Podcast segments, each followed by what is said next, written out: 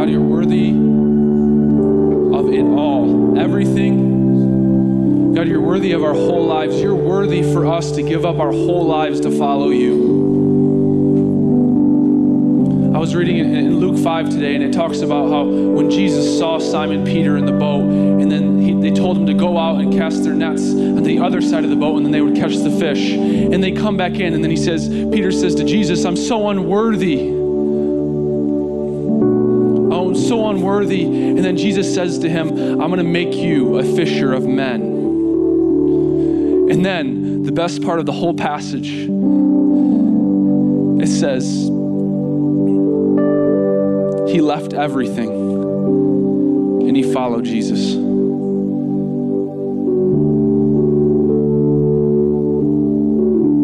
He's worthy of it all. He's worthy of our whole lives. He gave from everything. Everything that's in existence is from Him. And everything that we do in our life should be positioned so that it's for Him and that it's from Him.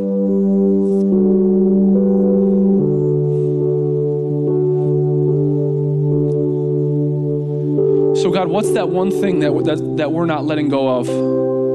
What's that one thing that we're afraid to let go of in order to follow you completely?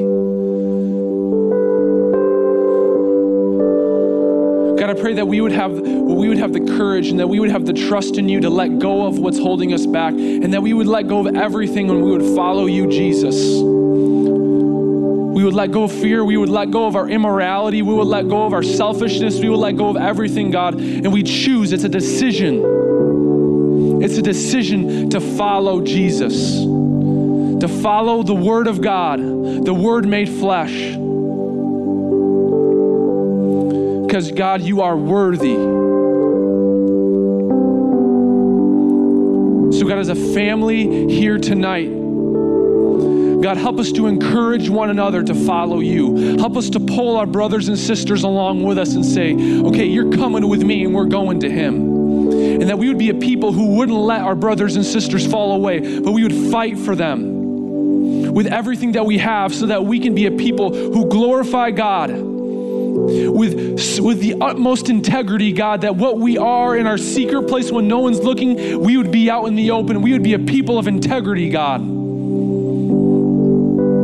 What you see is what you get. No hidden faces, God, that we would present ourselves to you so that you can be glorified, so that you can be, be used through us, God.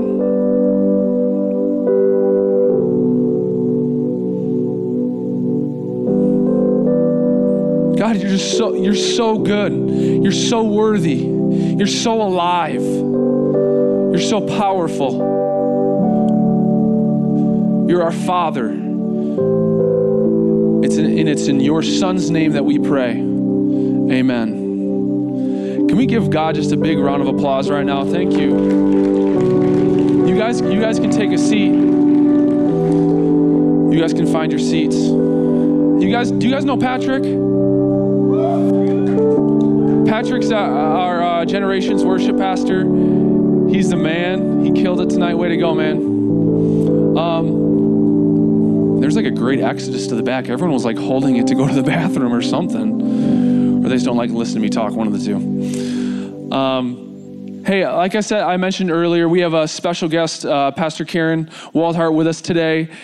And this woman, I've, I've known her my whole life. So I grew up coming to Res Life, and um, she's always been here. She's always been a woman of integrity. And I've always seen her, she's, she has a, she has a gift to, to, hear from God and work in the prophetic. And I've always inspired, been inspired by that. I've always been inspired by her love for God and her passion for worship. And um, I'm so privileged to have her. And I'm so happy for all the girls who are here because they finally get to listen to a girl speak. All the girls said, Yeah, they don't have to listen to all my sports jokes and manly jokes. So, Karen, why don't you come up here? Why don't you guys give her a round of applause as she comes up? We know you're going to do a wonderful job. There you go. You. Wow. I had to bring my sippy cup. I'm glad that they gave me a lid and a straw because I usually kick it over. So I cannot tell you how excited I am to be here tonight. I got to see everybody, first of all. Yep, it's an awesome night to be together. Uh, can we give it up for the worship team? Oh, my word. You guys have amazing worship. I feel so at home here because um, if you've ever been to Thursday Morning Impact, we are right here on Thursday morning. And we were talking earlier, and I said it's kind of like, uh, actually, Jake said it, it's like we start the, the wave, the anointing, and you guys get to come in and ride the wave. So we have some pretty awesome worship too. But um, I wanted to start by just making a shameless plug um, for our women's conference coming up. Girls, I'm talking to you. Uh, we have not had a women's conference here in our own church for 10 years. And this one is for you. And I'm just so excited about this. Um, we're calling it priceless because um, there's a scripture out of Isaiah uh, 43 that says, I love you and I honor you, and you are priceless to me. You can't put a price on what God thinks about you and how much He loves you. And um, we've got uh, Sheila Walsh coming, and if you watch any Christian TV, she's pretty well known, but I'm real excited about Hannah Ouellette, who um, is just a spitfire. Um, fun millennial 30 something preacher out of uh, Colorado. And of course, we have Dan Seaborn. Somehow he speaks really well to women. I just go figure. I don't know. But we have Dan pretty regularly come and speak with us on Thursday morning.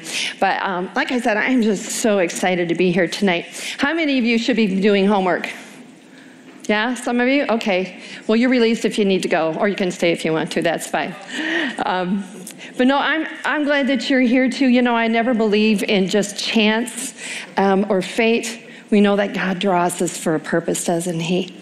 And I just like to pray over our time together. Father God, as we begin tonight, I just thank you that that you have stirred something in my heart. And like Peter said to Jesus, he says, Where are we to go? Because you have the words of life. And Father, I want to speak nothing but words of life tonight. And I thank you that they will be shot as an arrow to hit the mark tonight, the mark in our hearts. And I thank you, God, that you reveal yourself to us in a brand new way, to each and every person here. And Jake, I just have had this on my heart all day. And so I just want you to know that God wants you to know that you're a man of integrity and that you walk in a humility that allows Him to lift you to a different place. And you're anointed, and you don't have to ask for more anointing. You just stir up what He already has put inside of you and know that you're called. Yeah. It'll be a blessing to many people as you already are. Well, that's not all that I wanted to say tonight, but I feel like we could just go home. I'm blessed. But I just want to just say to you that God is so good. He wants us to know something about His love tonight. But I want to ask you, how do you see yourself? Now, if that conjures up some pretty negative images, you know, we're going to go there. We're going to work on that. How do you think others see you? That's kind of a different question. That may be circumstantial. That may change with the person. And the third question is, and maybe the most important is, how does God see you? You might be surprised at how God sees you. But we're to we're to talk about how God created us. And it's really pretty simple, and perhaps you've heard some teaching on this, but I would just want to lay a little bit of foundation that we need to know that we are a three part being. We are spirit, soul, and body. And it sounds a little bit schizophrenic, but it's not, because sometimes we think the real you or the real me are, is our soul. And that's where your mind and your will and your emotions and your reasoning and your logic and your choosers and your feelers are all, all living. And then there's that body, our earth suit, Uh, someday we'll shed that earth suit, you know, and go to be with Jesus. But then there's that spirit, and that is the recreated, reborn part of you. And can I just say, that is the real you. That is where Jesus has taken what was dark and turned it into light, what was dead and breathed his own life into it. And here's what's here, here here's what might really, really, really get you thinking is that your spirit, when it's reborn, when you have become born again and you have invited Jesus into your life to be not only Savior, but Lord, you are just as perfect and flawless and holy as Jesus himself. That is the real you. There is no sin living in your spirit because it's got God's nature in it. He breathed his life into it. So here we are, a three part being, and your reborn spirit is 100% all in, absolutely 100% excited to live for God. And it has everything who God is already deposited in you.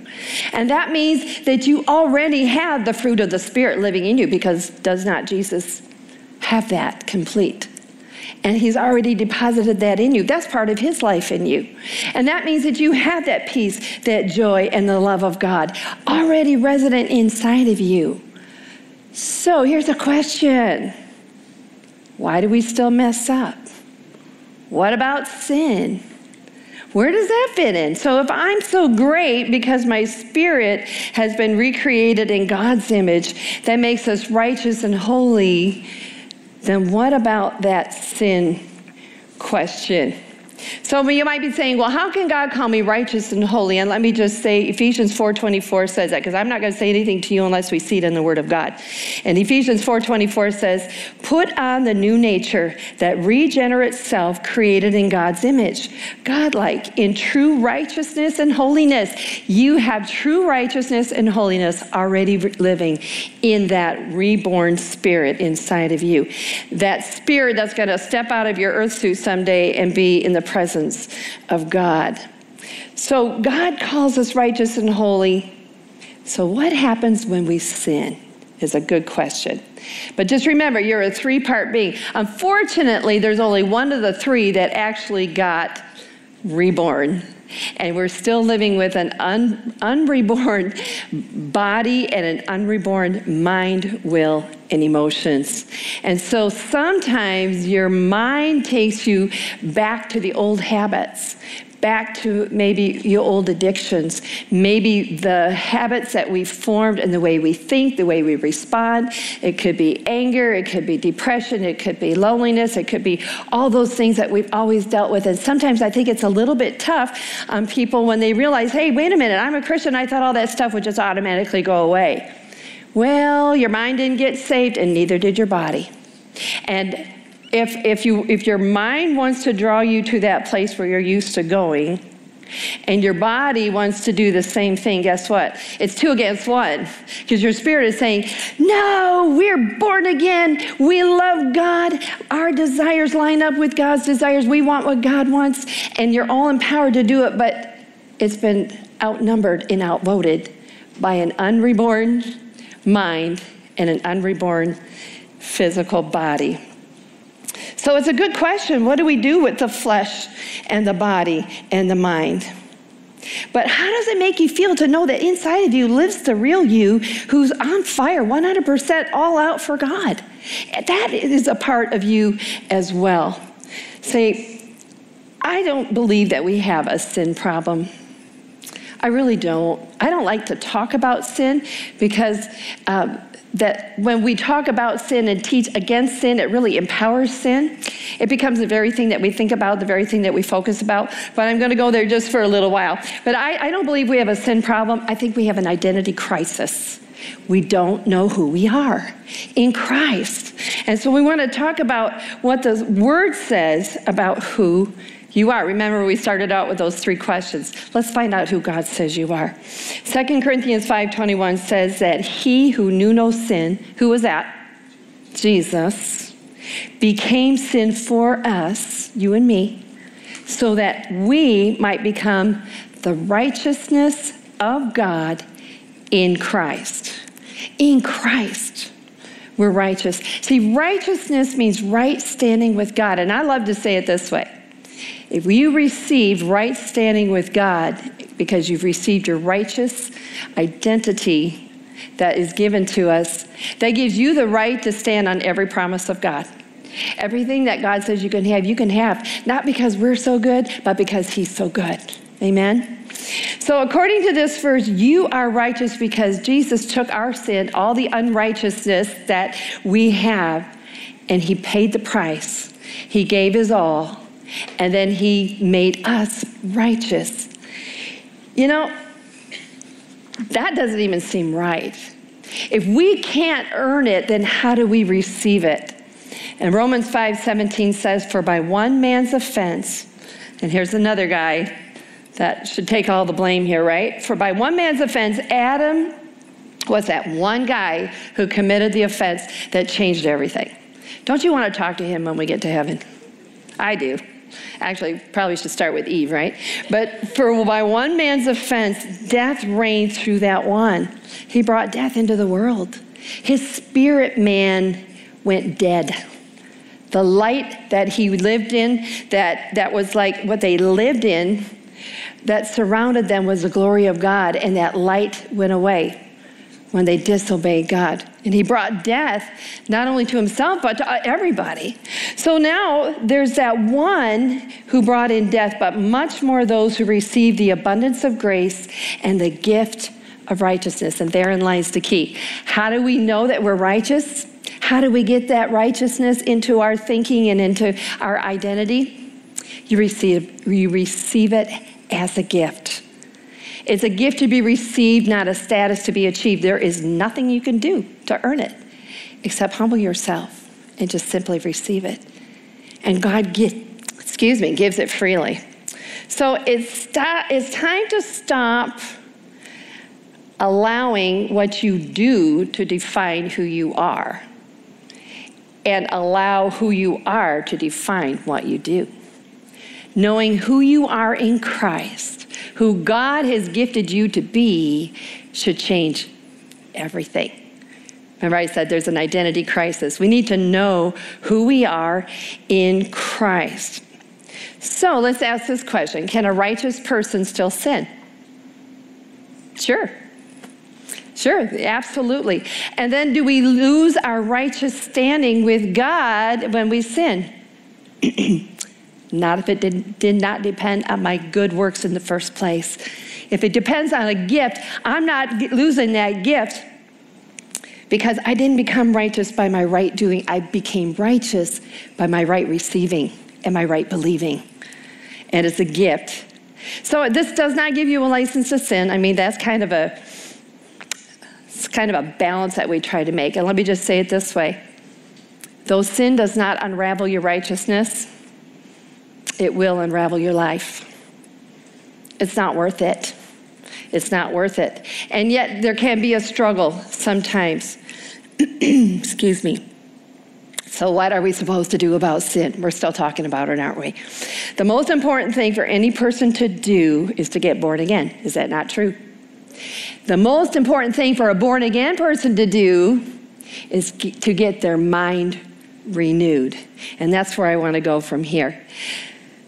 The three part being, though your spirit is redeemed and saved, our body and our mind did not get saved. So that's where that struggle comes in. It becomes two against one. My mind and my body, they want to do the old thing. It's kind of like uh, you forgot to download the new software into that body and our, and our soul, our, our mind, our will, and our emotions.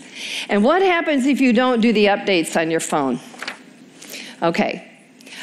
I am old enough to know that you guys are the tech experts and it comes so much easier for you. If it weren't for my kids, my phone would be a total disaster. Or I have to visit the AT&T store at least uh, a couple times a year. But and it's usually the same story. Why aren't you doing your updates? I eh, I always press not now, later, remind me, right? But what starts happening to the phone? It stops working right. So I come, you know, and I act all innocent, you know, and I give him my phone. It's not working. Can you fix it? all they do is are the updates, right? They refresh this and that. You know what? If we don't do the updates in our spirit, I, I'm sorry, not your spirit, but your soul and your body, things are not going to be working out for us. Even though we're born again, even though our true identity in Christ is His righteousness that has made us who we are. So, how do we get the updates? How do we get the renewal? Let's back up just a little bit. Ephesians 4 22 and 24.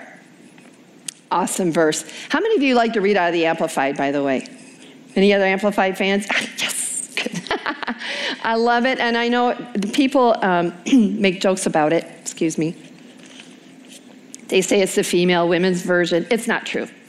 It's not true. It saves me a lot of time because I like to look at the meanings behind the Greek and meanings behind the Hebrew. And so all the parentheses and brackets, they're giving you the, the meanings of those particular words if you go to the original. Uh, and you know, Greek is the original um, language of the Old Testament, excuse me, New Testament, Hebrew in the New Testament. So we're gonna we're gonna read it brackets and all, Ephesians 4, 22 and 24 through 24. Yep says, strip yourselves of your former nature. Okay, you had an old nature. But when you were reborn again, when you were reborn and, and God made you all new, it says here that we put off and discard our old, unrenewed self. There's our word, right? We're looking toward renewal which characterize your previous manner of life and becomes corrupt through lusts and desires that spring from delusion. I guess we're all deluded, right? All right. and be constantly renewed in the spirit of your mind. Wow. That's an update. That's a fresh download. That's getting some new software installed here because our mind needs it. It's being constantly renewed in the spirit of your mind, having fresh mental and spiritual attitude, and put on that new nature. I love the put off and the put on. Um, Jake said there's a choice to be made. You know, the whole gospel hinges on choice, doesn't it? it? Started all the way back in the garden. Actually, it started all the way back in heaven because there was a judgment day that came early for the angels because when there was an uprising and, and Satan decided uh, to, to usurp his authority over God's, God said, All right, all of heaven, angels, choose this day. Are you with me? Are you with him? Because Satan, Lucifer, that angel name of his, he got kicked out of heaven. And here's good news two thirds stayed with God, and one third fell with Satan because they chose. But the whole gospel hinges on a choice. In the garden, they had a choice. They didn't have to eat from that tree, but they did. And they made the choice. I was going to say the good news is that there's more that be with us than they that be with them. For every demon out there, there's two angels, so he's got you covered, right? All right, so our unrenewed self needs to be renewed in the spirit of our mind. Romans 12, 1 and 2. This is it. It says, Do not be conformed to this world or this age, fashioned after and adapted to its, its, external superficial customs, but be transformed and changed by the entire renewal of your mind, by its new ideals and its new attitude, so that you may prove for yourselves what is the good and acceptable and perfect will of God, even the thing which is good and acceptable and perfect in His sight for you. You see, Oftentimes we think that our mind, our will, and our emotions is the real you, but it's not. The real you is that all out, all in, 100% hot pursuit of God in that renewed, that born again spirit. So here's what we have to do we need to renew our minds. How? And I'll tell you, it's by washing your mind with the Word of God. It's by putting more of the Word of God inside of us so that that's what comes out of us naturally. Whatever is in your heart in abundance comes out. And under pressure, things get squeezed out. So, what's inside in abundance is going to start to show very, very quickly, isn't it? In fact, I always say, uh, It's easy to find out what's in people's hearts. You just have to listen to them for a little while. Because what's in the abundance of your heart will come out of your mouth. It absolutely will.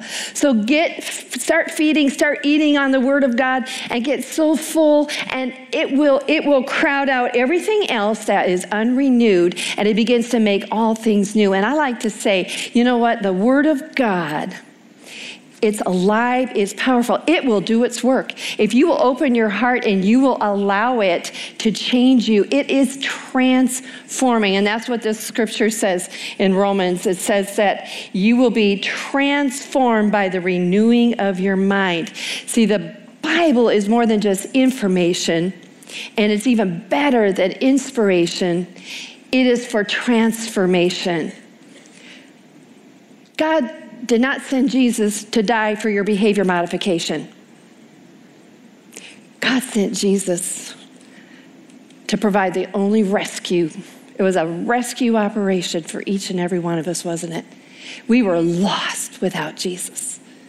And He's after your heart. And boy, we sang some good songs about giving Him all of our hearts. You know, one good thing about being as old as I am, I told Jake I wasn't going to make age jokes here, but I'm going to, is that I have history and I can look back. And I think there was a time in my, my Christian life or my walk with God, and, and I honestly cannot remember a time that I did not love God. I was raised in a, a pastor's family, um, which means I lived in a goldfish bowl. Everybody was watching everything that you did. And I was in high school in the 70s, and my skirts were shorter than everybody else, and it was a big scandal because I was a pastor's daughter. But anyway, none of that really matters anymore. But I think there was a time that I thought the most important thing or I should say the mark of spiritual maturity was is that I didn't have as many problems anymore and I got to work through them, you know, and I just don't wrestle with those same things anymore and I can check those bad things off my list and God's got them all taken care of and I've got them all taken care of, but I've come to a totally different definition of what spiritual maturity is. For me, where I am right now, it's realizing that in and of myself, without God, I'm utterly helpless and I need him so much more. I, it's my utter, absolute need for God that I've come to realize. And I fail every time in my own strength. But see, God's not asking us to do these things in our strength. Live out of your spirit, get your mind renewed and now there's a new sheriff in town. There is a new majority. And when our, our mind lines up with the word and our spirit is already lined up with the word, now you know what's going to happen for you naturally? Addictions fall off.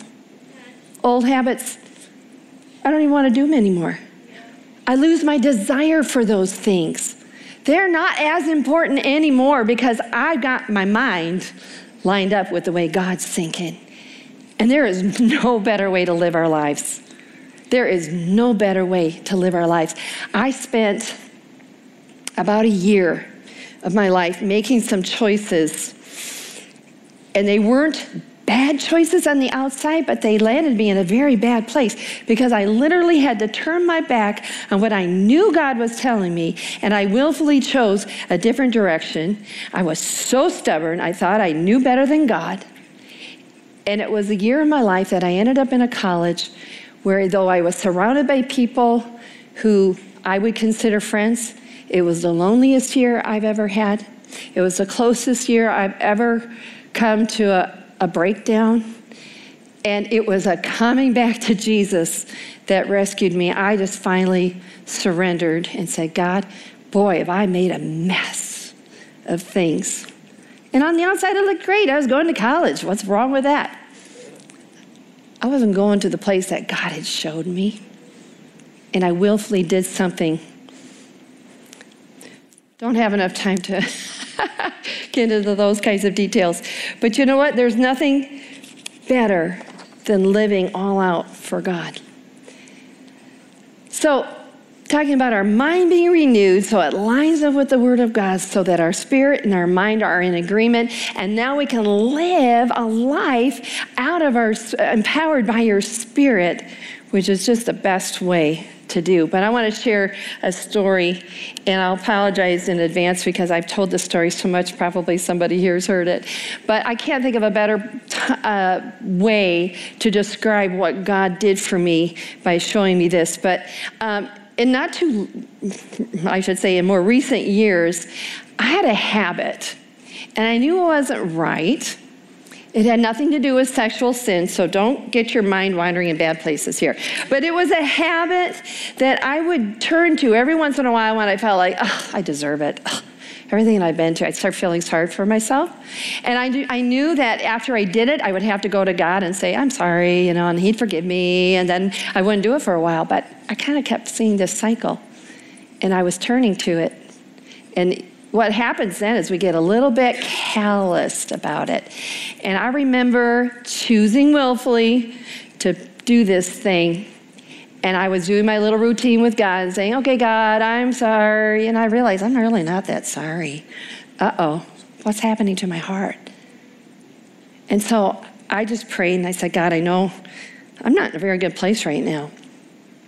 And He showed me what I call an inner vision, and it's just something it's not spooky or spiritual or anything. You have them all the time. You just might not recognize it. But you know what? God gave you an imagination and He wants to use it. So sanctify your imagination. He'll show you things. And inside, like on the monitor of my heart, I saw myself standing, dressed just exactly the way I was at the moment. And then I saw Jesus standing over here. And I looked at his face, thinking, hmm, he knows what I just did. I wonder what he thinks of me. And all I saw on his face was love and acceptance. He wasn't disappointed. He wasn't pointing his finger at me. He, didn't t- he wasn't trying to shame me, blame me, or guilt me, or condemn me. All I saw was love. I went, hmm. And then the next thing he did is I saw him, and the whole time he's kind of watching my face with a smile. And he began to lay something in front of me kind of like cards. And as I looked at these cards, I recognized my sin. And he was laying it out for me, and I began to see it through his eyes. And I went, No, oh, oh, oh, God, don't, just stop, stop. And, and I began to feel very ashamed. But never once did I feel that he was angry or disappointed with me. He was wooing me with his goodness and with his love. And I felt nothing but love and acceptance from him in my, with my sin in plain sight. And let me just tell you, I repented. Romans 2 4 says, The goodness of God leads us to repentance. He doesn't shame you to repentance, He loves you to repentance. And repentance is simply changing my mind. And I realized in an instant, it was like in a download, that God showed me that I had believed a lie. That that sin would satisfy me more than this relationship, this love, this wooing, this, this, in, this completeness that I felt with Jesus at that moment. And you know what it did to me? It changed my want to. I lost my appetite for that sin. It's not worth it. It's just not worth it. And would God forgive me every time? Of course He would. But you know what? It began to unravel my life, and I, I'm free from that sin. But it was because of His goodness and not because of His condemnation, because there is, therefore, no condemnation for who? For those who are in Christ Jesus, and that is you and me, those who are born again. And I in closing, I would love to share with you a video, and it's animated, but I believe a picture is worth a thousand words. And as we move into the season of Easter, I believe it is worth us looking at this video to see if you could see into the spirit realm the day that Jesus hung on the cross and what he accomplished for us. I believe it may have looked something like this. Let's watch.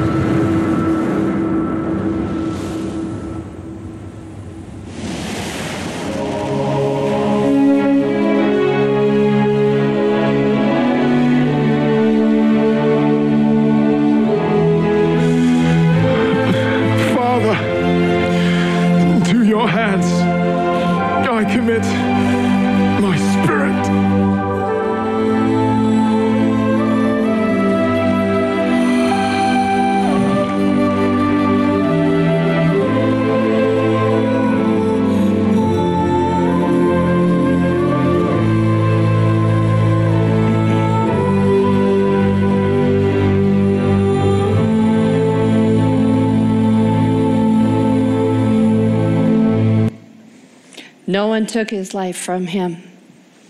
Jesus could have died anywhere along the way, but he didn't die until he was finished. Finished paying the price.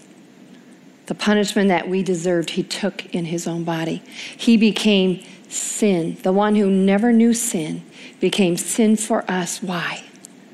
So that you would be made the righteousness of God in Christ Jesus.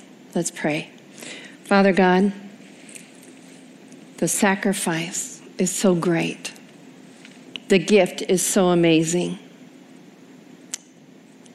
Father, right now we just lay aside any shame or guilt, condemnation that would keep us from freely receiving our identity in you, Jesus. You became sin so that we could be made righteous.